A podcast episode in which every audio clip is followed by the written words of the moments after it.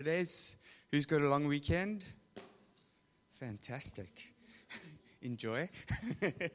Hope that you have a blessed time. Um, if you have your Bibles, you can turn to Revelation 2. We are continuing our series into the seven churches of Revelation. And this week we are looking at the fourth church, Thyatira.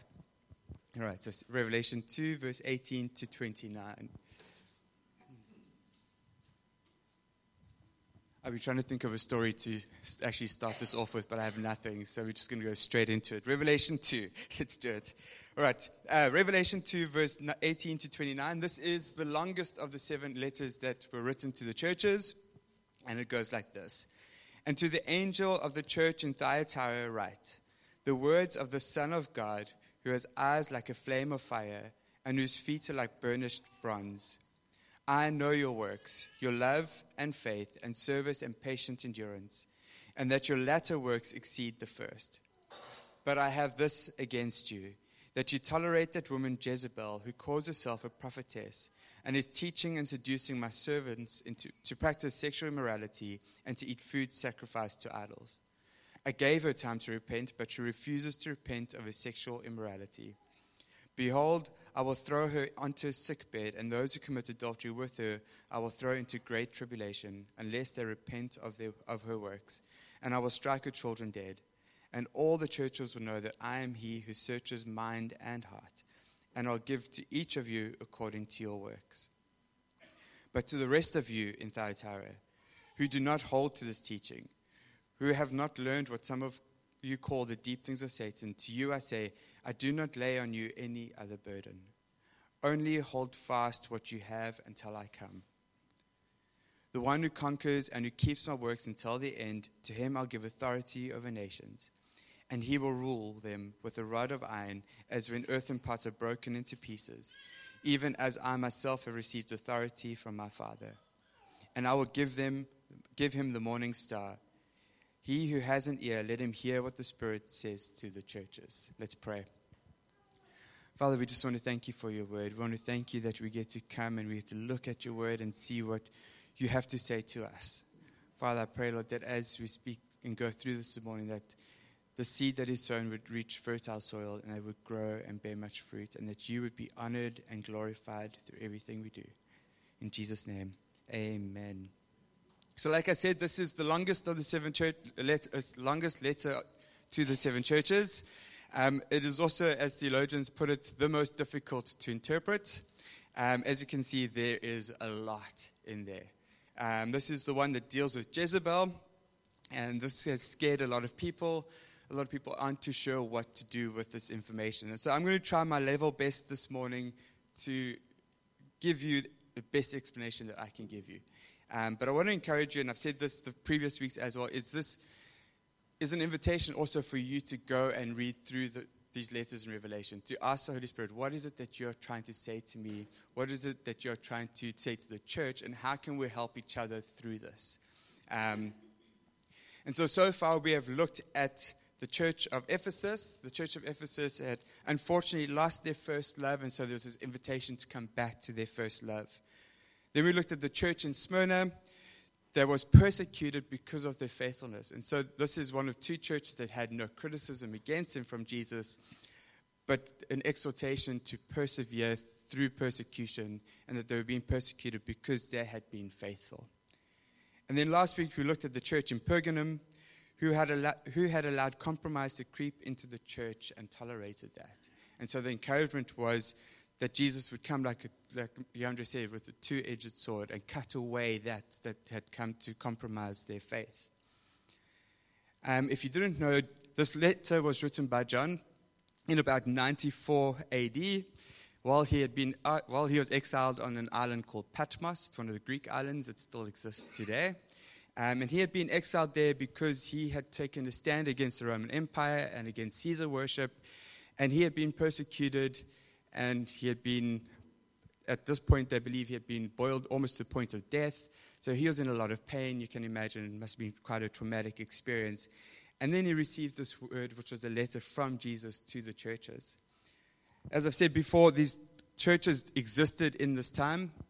And if you were here when Dave spoke about this in June, um, he spoke about how the order of the churches that is mentioned is also the postal route that was then used during that time. And so this letter to the churches went along the route that the postal service used. And so this is small things that God took into account because it would have gone to the church in Ephesus first, and then it would have gone to the next church, and the next church, and the next church. They weren't all getting this letter at the same time. And so there's just an order and a flow through it. Through these letters, we have received a call, an invitation to our first love. So that the things that we do flow from a place of intimacy with the Father and not from our own need to do works. We have learned that even in faithfulness, we will face trials and persecutions and tribulations, and we have been encouraged to persevere and to stay faithful even unto death.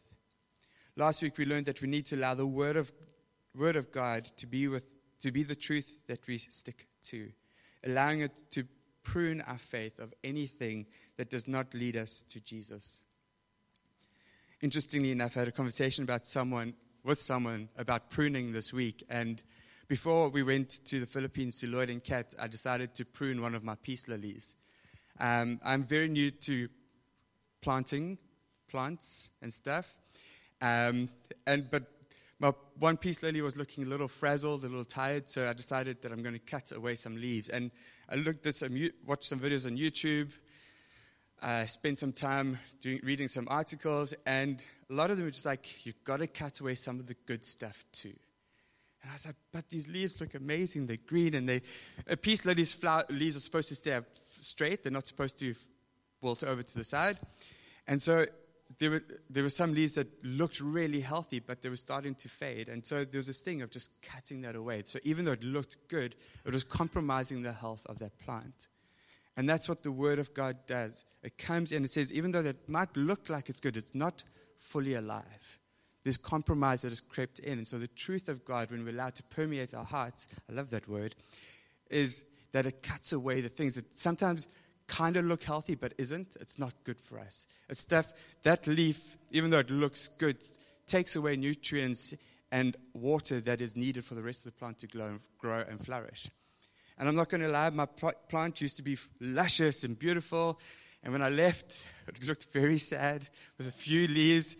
But when I came back, there were flowers and new leaves that had grown. And so the energy that had been drained by that, that had been compromised in the plant, was used to then create something beautiful and fresh and new. And that's what the Word of God does. It comes and it cuts away that that has been compromised. And it looks scary because it looks skinny. You can see straight through it. But something new and beautiful comes out of that. There's fresh fruit that comes. So today we are going to be looking at the church of Thyatira. Just to give you some context, Thyatira was a city that is and can be found about 80 kilometers south of Istanbul today. Um, it was famous for its dyeing f- facilities, not like dyeing death, but dyeing of cloth. Uh, it was the center of the purple cloth trade. Um, there were more dyeing guilds or unions in Thyatira than any other city in the Roman Empire. Um, the best way I can explain a guild is it was like a u- modern day union. So this was a manufacturing city. It was a business city. It was a place where they produced a lot of things. It was a working class city. Not like the previous cities, Ephesus, which was very influ- influential. We had um, Smyrna, which was very beautiful. We had uh, Pergamum, which was very luxurious, they were very wealthy, influ- influential cities, whereas Thyatira was one of the cities you wouldn't really want to go visit. It was just it was on the way to somewhere else. Um, maybe a little petrol station and some food, and you'd like say hello to someone, maybe buy some clothing and then leave. So they weren't a very impactful city. Um, they were also famous for having lots of potters, tanners, robe workers, steel workers, uh, blacksmiths. Um, so, a very strong, industrious, working class city. Uh, these guilds, and I'll probably come back to it and I'll probably repeat myself later, but these guilds or these unions would often have their meetings in the temples. So before they'd have the meeting or their discussions, they would then sacrifice food or partake in pagan rituals in the temples, and then they would have their meetings. And so you can imagine this was a bit of a dilemma for the Christian church at that time because to work And to be part of a guild, they would then have to enter into the temples. And the expectation would be that they would participate in what was going on. If you've read Acts, in Acts 16, we hear about the woman who was a businesswoman, Lydia, who dealt in purple cloth. And this is the first and only time before this section in Revelation where Thyatira is mentioned. And it talks about she was one of the first, she was the first convert of Paul in Europe, and she was instrumental in starting the church in Philippi, the Philippian church, when she opened her home for them to come in and to meet. And it is believed that she then took this gospel message to the church in Thyatira, and this is how the church started there. so that's a bit of context of what this church was about. And so when we read this and we see that Jesus comes in, and we've, I've mentioned this, is that there are seven things that Jesus does in these letters. First thing he does is there's a command that this letter must be written. There's a description of who he is. There's a commendation. There's a criticism. There's an exhortation to repentance. There's a promise. And there's a call to those who hear the message. And so we're going to start with this command and this description. And in verse 18 it says, And to the angel of the church of Thyatira write, The words of the Son of God, who has eyes like a flame of fire and whose feet are like burnished bronze. What I love about what Jesus does with each of these letters is he announces himself in a way that is relevant to the church that he's speaking to. We saw in, in Smyrna where he spoke about, I'm he that was dead, but I came to life. And the city of Smyrna was a place that was spiritually dead. And its name was, came from the, uh, the word myrrh, which was used to embalm the dead. But Jesus says, I, that, that is de- I was dead and I've come to life. So he announces that a place that is spiritually dead, I am bringing life. And he talks about that. He did the same with Pergamum. He did the same with Ephesus. And he comes here with a city that is a manufacturing town he announces himself in a way that they would understand, using words like flame of fire and burnished bronze. and so these people would have understood that the fire was used to remove impurities from the metal. So I don't know if you've read um, in the Old Testament where it talks about that God is like the refiner's fire. And to, ref, re, to remove impurities from metal, you've got to boil it. You've got to heat it up to a very high temperature. You scrape off the top, and then you, you do the process until you have a pure metal that's left. And that is how he announces himself I am the Son of God. It's the only time he proclaims who he is um, in the seven letters. And then he says, with eyes like a flame of fire and whose feet like burnished bronze. See, Jesus is declaring authority as the Son of God and he's bringing purity to the church. This church had been corrupted by a false prophet, and that it, they'd allow an impure message to infiltrate the church. And so the bronze represents strength and purity. The church in Thyatira was still around until 1922. So there was just the strength and purity of church, which just continued. And then the Turkish Empire came through and they disbanded the church, but if you go back there now, you can still see the ruins. It's still there. Um, and there is, um, they've reestablished the church there. And so there was a strength of purity of faith that they clung to, that God honored his promise, and this church endured.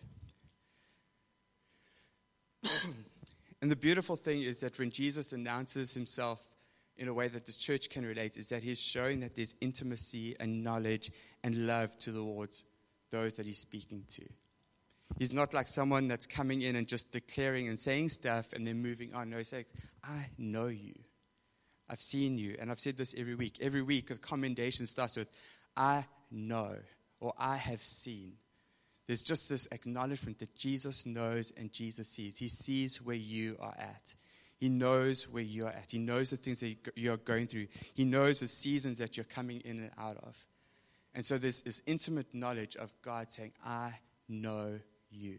And I'm going to say this every time I speak this message I know you, I see you. I want you to know this morning that God knows you and He sees you. He is not oblivious to the things that you're going through your struggles, your pains, your joys, your triumphs.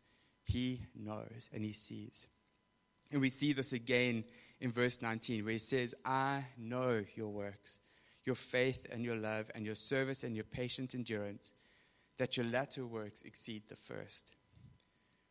This is such a powerful commendation. He says, I know your works, your love and your faith and your service and your patient endurance. See, this church had works. It had love, it had faith, it had service, it had endurance. They were spirit filled. Not only that, they were growing and maturing. It says that your latter works are greater than, your than those at the beginning. And so there was a growth and a momentum that this church had. Something was happening. A church was alive and spirit filled. This was a church that was moving forward. And so they get this beautiful commendation that you are doing well. I think it's so important for us to take note, and I'm going to, is that when Jesus lays his complaints against the church in Pergamum and in Thyatira, he doesn't say, all of you are doing this. He says, some of you are doing this. And so he talks to the some, and then he talks to the church as a whole. This is very important for us to, to differentiate. the problem when things are going really well is it's easy to overlook the little foxes that creep in. When you're having a party, the last thing you want to deal with is the fact that your drain might be blocked in the kitchen sink. When you're having a good time and there's family and everything's going well, the last thing you want to think about is that the cat litter needs to be changed. And so it's easy to just overlook those things in that moment. And this is what the church in Thyatira did. Things were going well, they were growing, there was momentum, there was something happening. The Spirit was there, the church was alive and well, and they were making an impact. But they overlooked the little things that started to creep in. And this is where Jesus comes in. And actually, someone asked me this week is why are the criticisms so harsh? Or why does it seem like it's so harsh? And then why not just be nice and commend what's going on and be like, but just be careful. And I think it's so important that I heard this week is that to know the love of the Father, you also need to know the discipline of the Father. But discipline without love is harsh. Love without discipline is going to lead you to destruction. And so there's got to be this tension between love and discipline, knowing that you are loved when the discipline comes in. That's what Jesus says I commend you, I see you, I know you. I want the best for you. I said last week, God will fight for his church, he'll fight for his bride. And then he comes and says, But this has come up. And so we need to address this. And so this is what he does. He says, But I have this against you that you tolerate that woman Jezebel, who calls herself a prophetess and is teaching and seducing my servants to practice sexual immorality and to eat food sacrificed to idols. And so the first thing he says is, You, you have tolerated Jezebel. And I'll come back to explain that a bit later. But the previous churches, as we've looked through it, there are two other religions that are mentioned. One is Balaam, and the other one is the Nicolaitans. And so Balaam was a guy from the Old Testament we read, looked at last week, and he convinced King Balak to allow the beautiful Moabite woman to seduce the very silly Jewish men and to get them to engage in food sacrifice to idols and to get involved with pagan festivals and then to engage in sexual immorality as well. And so, one of the big no nos for the Jewish uh, Israelites at the time was that they were not supposed to mix with the Moabites. It was one of the big no nos for them. But this happened, and she seduced them into sexual immorality and into eating food that had been sacrificed to idols. The other one is the Nicolaitans. And so, as I mentioned last week, the Nicolaitans preached something very similar to what the message of Jesus was, but it was focused on hyper grace. And so it said, you can live your licentious life. You can take, partake in any self indulgent activity you want because there's grace. Because you will get, be forgiven if you, if you partake in sexual immorality. You'll be forgiven if you go to pagan festivals. You'll be forgiven. And so, in the on, it was a misuse of grace that the Nicolaitans were preaching. And so there was this warning against that. And so this Jezebel that is mentioned is a self proclaimed prophet. And she taught the church that it's okay to practice sexual immorality and to eat food sacrificed to idols, even though the word had come through that this was not to be done. She used the office of a prophet to manipulate some believers into a perverse version of the gospel again pulling them away from Jesus and promoting self indulgence. It is believed that she encouraged the members in the church to partake in the pagan rituals of the meetings by eating and drinking the food that had been sacrificed to the idols, and then from there to get involved in sexual practices that were part of idol worship of that time. And so, as I mentioned earlier, the different guilds. So, you had your blacksmiths, your cloth dyers, all of these people who had these unions, and they'd go to meetings, and the meetings would happen in the temples. They would socialize there. And so, there would first be this worship portion of it, and then there would be the meeting. And so it's believed that she was encouraging the Christians to keep going to these meetings, partake in the practices that were happening, but it was okay because you are still a Christian. It's okay, there's grace. And so this is what is believed to have happened that you could have both God and partake in these pagan rituals. And so she was teaching an enlightened version of the truth telling the community that it was okay to mix pagan ritual and their faith in God. But I'm pretty sure that you've read your Bible and you know that God is a jealous God. That what the first commandment is, is you will worship no other God but me. And so she came and said, No, but you're worshiping God, so it's okay if you do this. And God's like, No, no, no, no, no. It's me or that. It's not me and that. It's me or that. And so you've got to make a decision. And so, I'm going to go but left wing here, but the whole book of Revelation, I don't know, I grew up with the Left Behind series books. I don't know if any of you have read those. Max LaHaye and some other guy wrote this book called the Left Behind series. If you're a little bit older than me, you might have had the 90s versions of the Left Behind movies. Those were quite scary. As a little kid watching those, I remember fear and trembling, worried about these giant serpent locust things that were going to come and kill, sting us and kill us, and wearing sackcloth and watching people's heads get chopped off. It was traumatic. Like, I was scared into salvation. Like, fortunately, I learned to understand it later. But that's what a lot of people understood Revelation to be like this hyper, super scary thing that just caused a lot of fear and trepidation. And Unfortunately, the thought was if we can scare them into salvation, then they'll be saved and it'll be good. But is what you win people with is what they stick to. And if you are scared into salvation, you're going to have a faith that is scared of everything, a fearful faith. That's a big word. um, and so there's this thing where, where God's saying, No, it's me. I've come. Revelation is not about creating a scary, hyped up story to fear people into salvation. No, Revelation is Jesus saying, Things are going to happen, but I'm with you. Things are going to happen. Choose me. Stay with me. Seek me. I am with you. It's saying things are going to happen. Make a decision. This is what the revelation is about. Revelation is about who are you going to follow? Who's going to be Lord of your life? coming back to Jezebel.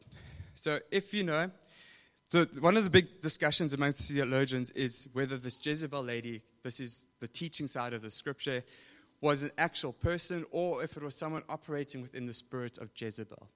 If you don't know who Jezebel was, in 1 Kings verse 16, we hear about this woman named Jezebel. And she gets married to one of the Israeli kings, King Ahab.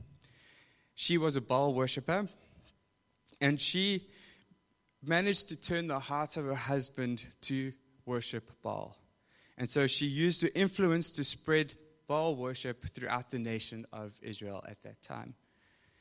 She had about 850 prophets on her payroll. That's quite a lot, um, considering Israel wasn't that big. Um, and one of the famous stories you might remember is the story where Elijah does battle against the Baal worshippers. And calls down fire from the sky to burn up the altar. I'm sure you remember that. If you don't, it's in 1 Kings. All right. And so, but the thing is, Elijah feared for his life from this woman because she was a murderer. Anyone that spoke the truth of Jesus, or at that point of, of God and what, who he was, she would kill. Anyone that spoke against what Baal was promoting, she would have killed. And so he actually ran for his life because she wanted him dead. And so the message that she brought in was you can have your God, but she, uh, she erected these, these Baal worship places all over the nation. And so she infiltrated and she polluted the faith that was in that nation, saying, You can have your God, but also worship mine. And so the nation's tolerance of her and her message poisoned the nation and almost led it to complete destruction. And so they, the nation allowed this. They said, Well, the king said we must do this, so we will do it. Instead of fighting, saying, Actually, no, this is what God has called us to do, that we have been called to be a set apart and holy nation. And so we need to remember as Christians that the enemy will use any weapon that he can to attack the church. But it ultimately comes down to idolatry and compromised living. If the enemy can't get you distracted sexually, he's going to bring TV into your life, or he's going to bring ah, gossip at work, or something else. Every, there's a different vice that the enemy is going to try and use, but ultimately he tries to put something between you and God. And anything between me and God is an idol. And when we focus on that idol, it compromises the way that we live. So there's two big words I'm going to teach you this morning. The first one is, is orthodoxy. You probably know this one. It's quite an easy word, but how many of you know what it means? Nah, I didn't know. No, I'm teasing. So orthodoxy is your belief. It's the right belief. It's what we believe as Christians, orthodoxy. And orthodoxy leads to a word called orthopraxy, which is the right practice, the way you live. And so, orthodoxy determines ortho, ortho, orthopraxy. Okay, so what you believe leads to what, how you live, how you live your life. And this is what affects, so what we believe affects what we do. And this is why our works don't save us, but they prove our faith. And this is where that scripture says faith without works is dead, because if you don't have works, it shows that your faith is something's not right in your foundation and in your faith. So if we live by what we believe, then the work that we do will naturally overflow from what we believe. And this is so important. This is a famous quote, I'm sure you've heard it. Kids don't do what you say, they do what you do. It's very scary when you have kids because you can say all the things you want, you can lay all the foundations, all the theology, but if you aren't living it, your kids are going to see what you do and they're not going to listen to what you say. Another way we can put this in, I heard this at a, a conference last year, is that as a church, we can put all the things into play. We can have the most amazing vision, values, mission statement. We can have the best theology. We can sing the best songs. But what you tolerate is what you cultivate. So if we as a church say we're going to stand for this, but then we don't stand for that, but we tolerate something else, that is the culture that's going to creep up and grow in the church. And this is, happens in our own lives as well. We can have the right things, we can say all the right Christian cliches, but if we aren't if we tolerate sin and we tolerate these things of a watered down gospel to come into our lives, that's what's going to replicate and grow in our lives.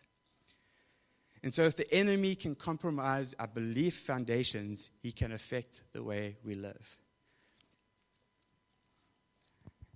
I was reading the story this week of how people learn how to recognize counterfeit money.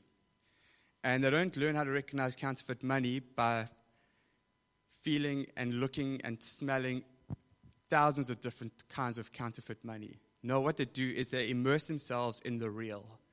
They will feel the real money, they'll smell the real money, they'll fold it, they'll crumple it, they will open it up, they'll hold it to the light. So they become so familiar with the real that as soon as something that is counterfeit comes in, they can recognize it immediately. And this is what we need to do as Christians. We need to be so immersed in the truth of God's word that as soon as anything that even has a whiff of something that is compromised comes in, we can recognize it. The gift of discernment is a gift, and we can all operate in it. With the Holy Spirit, we all have the ability to discern what is right and what is, what is not. And so I want to encourage you walk with the Holy Spirit. Say, Holy Spirit, what is it that is counterfeit? What is real? allow the w- truth of God's word, if you read the word of God and you meditate on it and you soak yourself in it, as soon as anything comes up that is not right, you'll know immediately. And that's up to each and every single one of us. It is not up to me to do it for all of us. It's not up to you, Andre, to do it for all of us. It's up to each one of us to take responsibility for the truth of God's word in our lives. and so, one of the big things, I just want to look at this briefly because this Jezebel was a prophetess and came in declaring the word of God, the word of God. We need to look at prophecy. What is prophecy? How do we weigh it up? What is its importance in the church today? And so, with that, I just want to do some housekeeping. We as a church love the prophetic. We know it's important, we know it's necessary, we celebrate the prophetic. The prophetic will never be more important than the scripture. And that's very important for us because as soon as we rely on prophecy more than we rely on scripture, we're going to have a very eccentric church and not in a good way. And so we love the prophetic. We welcome the prophetic. We celebrate the prophetic because we know it is the voice of God that is talking to us. And so the ways that we operate in the prophetic is one on a Friday morning during worship. If you have a prophetic word, we invite you to come to speak to one of the elders. Because if it's a word that is pertinent for the church in the season, we want to share that word. The prophetic is encouraging, it builds us up, it edifies, it helps, it leads, it guides. And that's what the prophetic does. The prophetic is not there to condemn, it's not there to call out sin, it's not there to break down, it is there to build up and encourage the church so that she might grow and be beautiful. And so on a Friday morning, if you have a prophetic word or, or, a picture or something like that, you're welcome to come and share it with us on that note, if we don't share it that morning, don't take it personally. It doesn't mean that you heard wrong or it just might be a thing of timing. Uh, it's happened before where someone has come on a Friday morning, but we only share the prophetic word a week or two later because of just the timing. Sometimes it's a word that we as an eldership team actually need to go and mull over, pray through, because it's a word that's actually for us so that we can do the best job here. The second way is in small groups. And I want to encourage you is if you have a prophetic word for someone, do not go one on one. The reason for that is the prophetic has to be held accountable. The word is very clear on this. It says that there has to be a testing and a weighing of the prophetic word that is given. So when you go have a prophetic word, take someone with you, someone that can, you trust, someone that can go with you. So th- there's at least three of you that someone that the receiver, the giver, and just someone that can be there to be like, hey, listen, you gave this person the prophetic word, but actually, or to be like, you gave the prophetic word, it's exactly what they needed. Let's celebrate and let's testify of God's goodness. And so that's it, it's a safety mechanism for all people involved. How do we test the word? Well, the first one is obviously the most important is does it line up with Scripture? Is it scriptural? The second one is does it resonate with you? If someone gives you a prophetic word, but it is so left field and out of your scope, they might be off, and that's okay. This is why we have the church. It's why we have the body. This is why we hold each other accountable. Is that because if someone comes left field and gets it wrong, it's okay. We're all here to learn and to grow. All right. And then the last thing, and I think most important, is does it point you to Jesus? If a prophetic word is trying to pull you away from Jesus, instead of guiding you and leading you to Jesus, but trying to manipulate you into something else, there's a big red flag right there. So you've got to, does it point you to Jesus? See, the prophetic needs to be held accountable. See, many people want the prophetic, but they do not want to know or read the scriptures. They don't want to listen or ask God themselves for his direction. And so, when the love of prophecy is greater than the love for scripture or relationship with God, it leads to eccentricity. And then you get all the weird things that happen. All right. And so, the prophetic word will always encourage a person closer to God, not into the things of this world. And as believers, we need to be able to recognize the spirit behind what is being said, to test the word, and not to tolerate po- false prophets that would use it to manipulate and to lead the church astray. All right. Then Jesus goes into some exhortation to repentance. And we see this in Revelation 2, verse 21 to 25. In the previous scriptures that we've looked at, it's normally like one, like one line. This one gets a whole four verses. And it says, I gave her time to repent, but she refuses to repent of her sexual immorality. Behold, I will throw her into a sick bed, and those who commit adultery with her I will throw into great tribulation, unless they repent of her works, and I will strike her children dead. And all the churches will know that I am he who searches mind and heart, and I'll give to each of you according to your works. But to the rest of you in Thyatira, who do not hold to this teaching, who have not learned what some call the deep things of Satan, to you I say, I do not lay on you any other burden. Only hold fast what you have until I come. And so the Father's heart is always for repentance and restoration. It says here that He has given her time to repent. And I think this is really encouraging for myself and for, I think, for all of us, is that God is so gentle and gracious with all of us. Here's a woman who was leading people astray, but he says, I gave her time to repent. He gave her time. He took the time. He said, This is serious, but I'm going to give you time.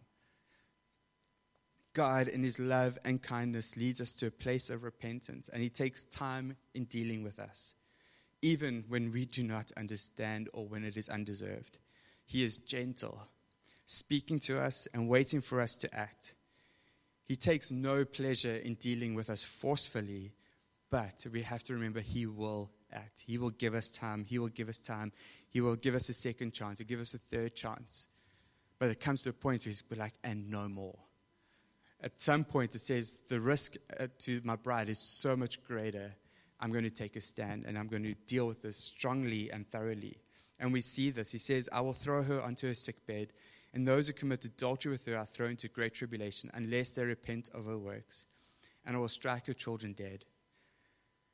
That's some very strong language. That's, some, that's a very harsh thing. But he says, I gave her time. I've waited, I've waited, I've waited. I've been kind. I've shown mercy and grace, but no more.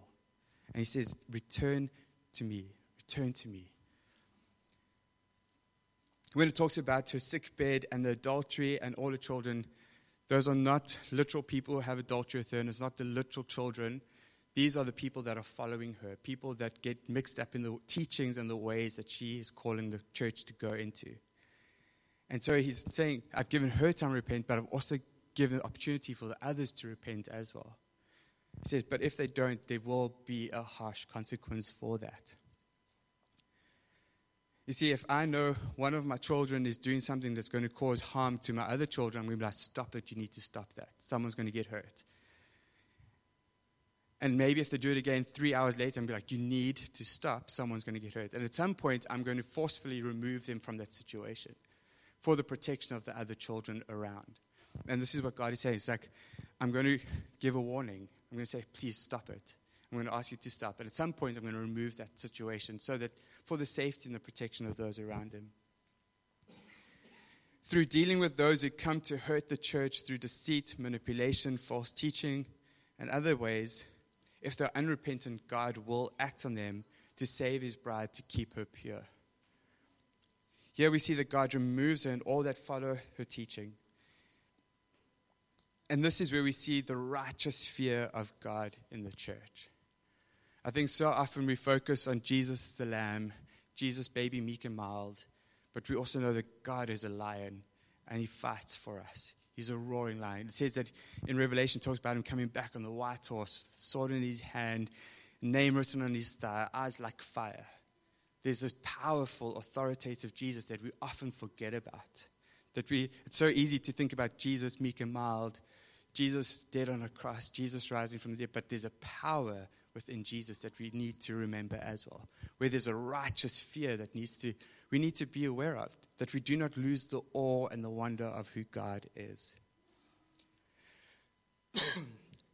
but then comes the encouragement, and he says, But to the rest of you.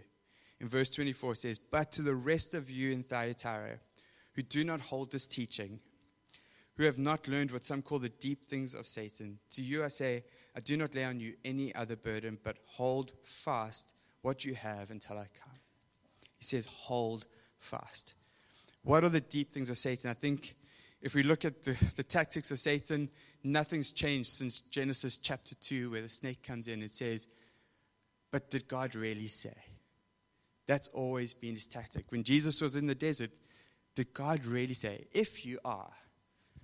He'll always come and try to undermine God. You'll always try to come and undermine the word of God. And so we've got to stand in the authority we've been given by Jesus to say, actually, yes, my God did say this. This is what the word says. This is the truth of God.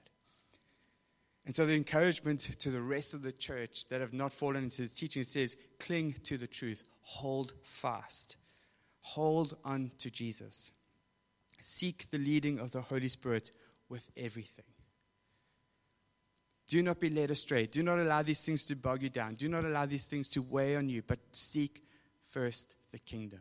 Hold fast to what you have. Hold fast to that love that you were commended for. Hold fast to your faith, to your service, to your endurance. Hold fast. You're doing well. But take a stand against the tolerance and the compromise that the world is trying to bring in.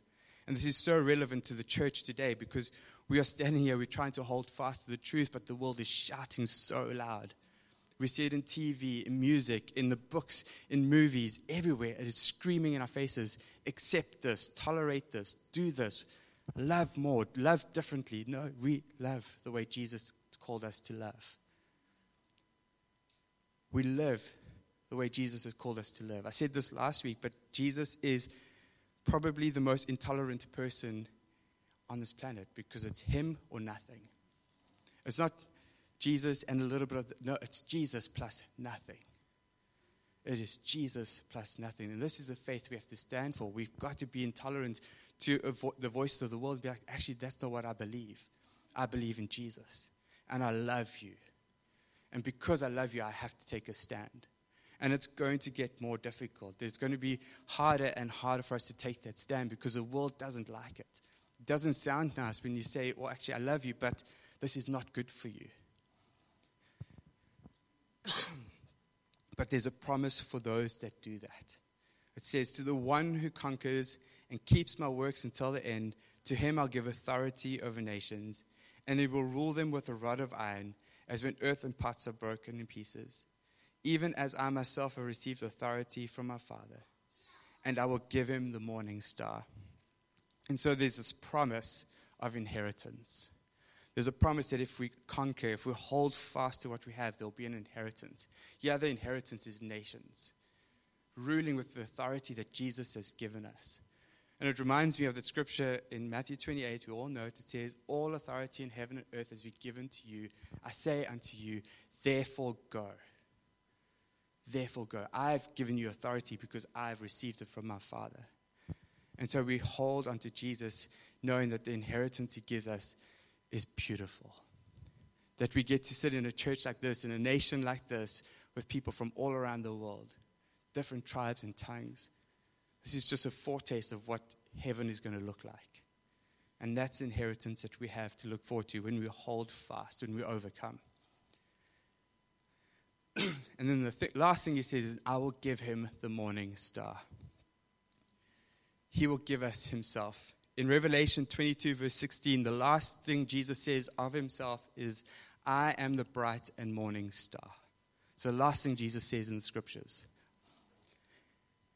And this is a beautiful quote that I read. Lynette, can I ask you to come play guitar?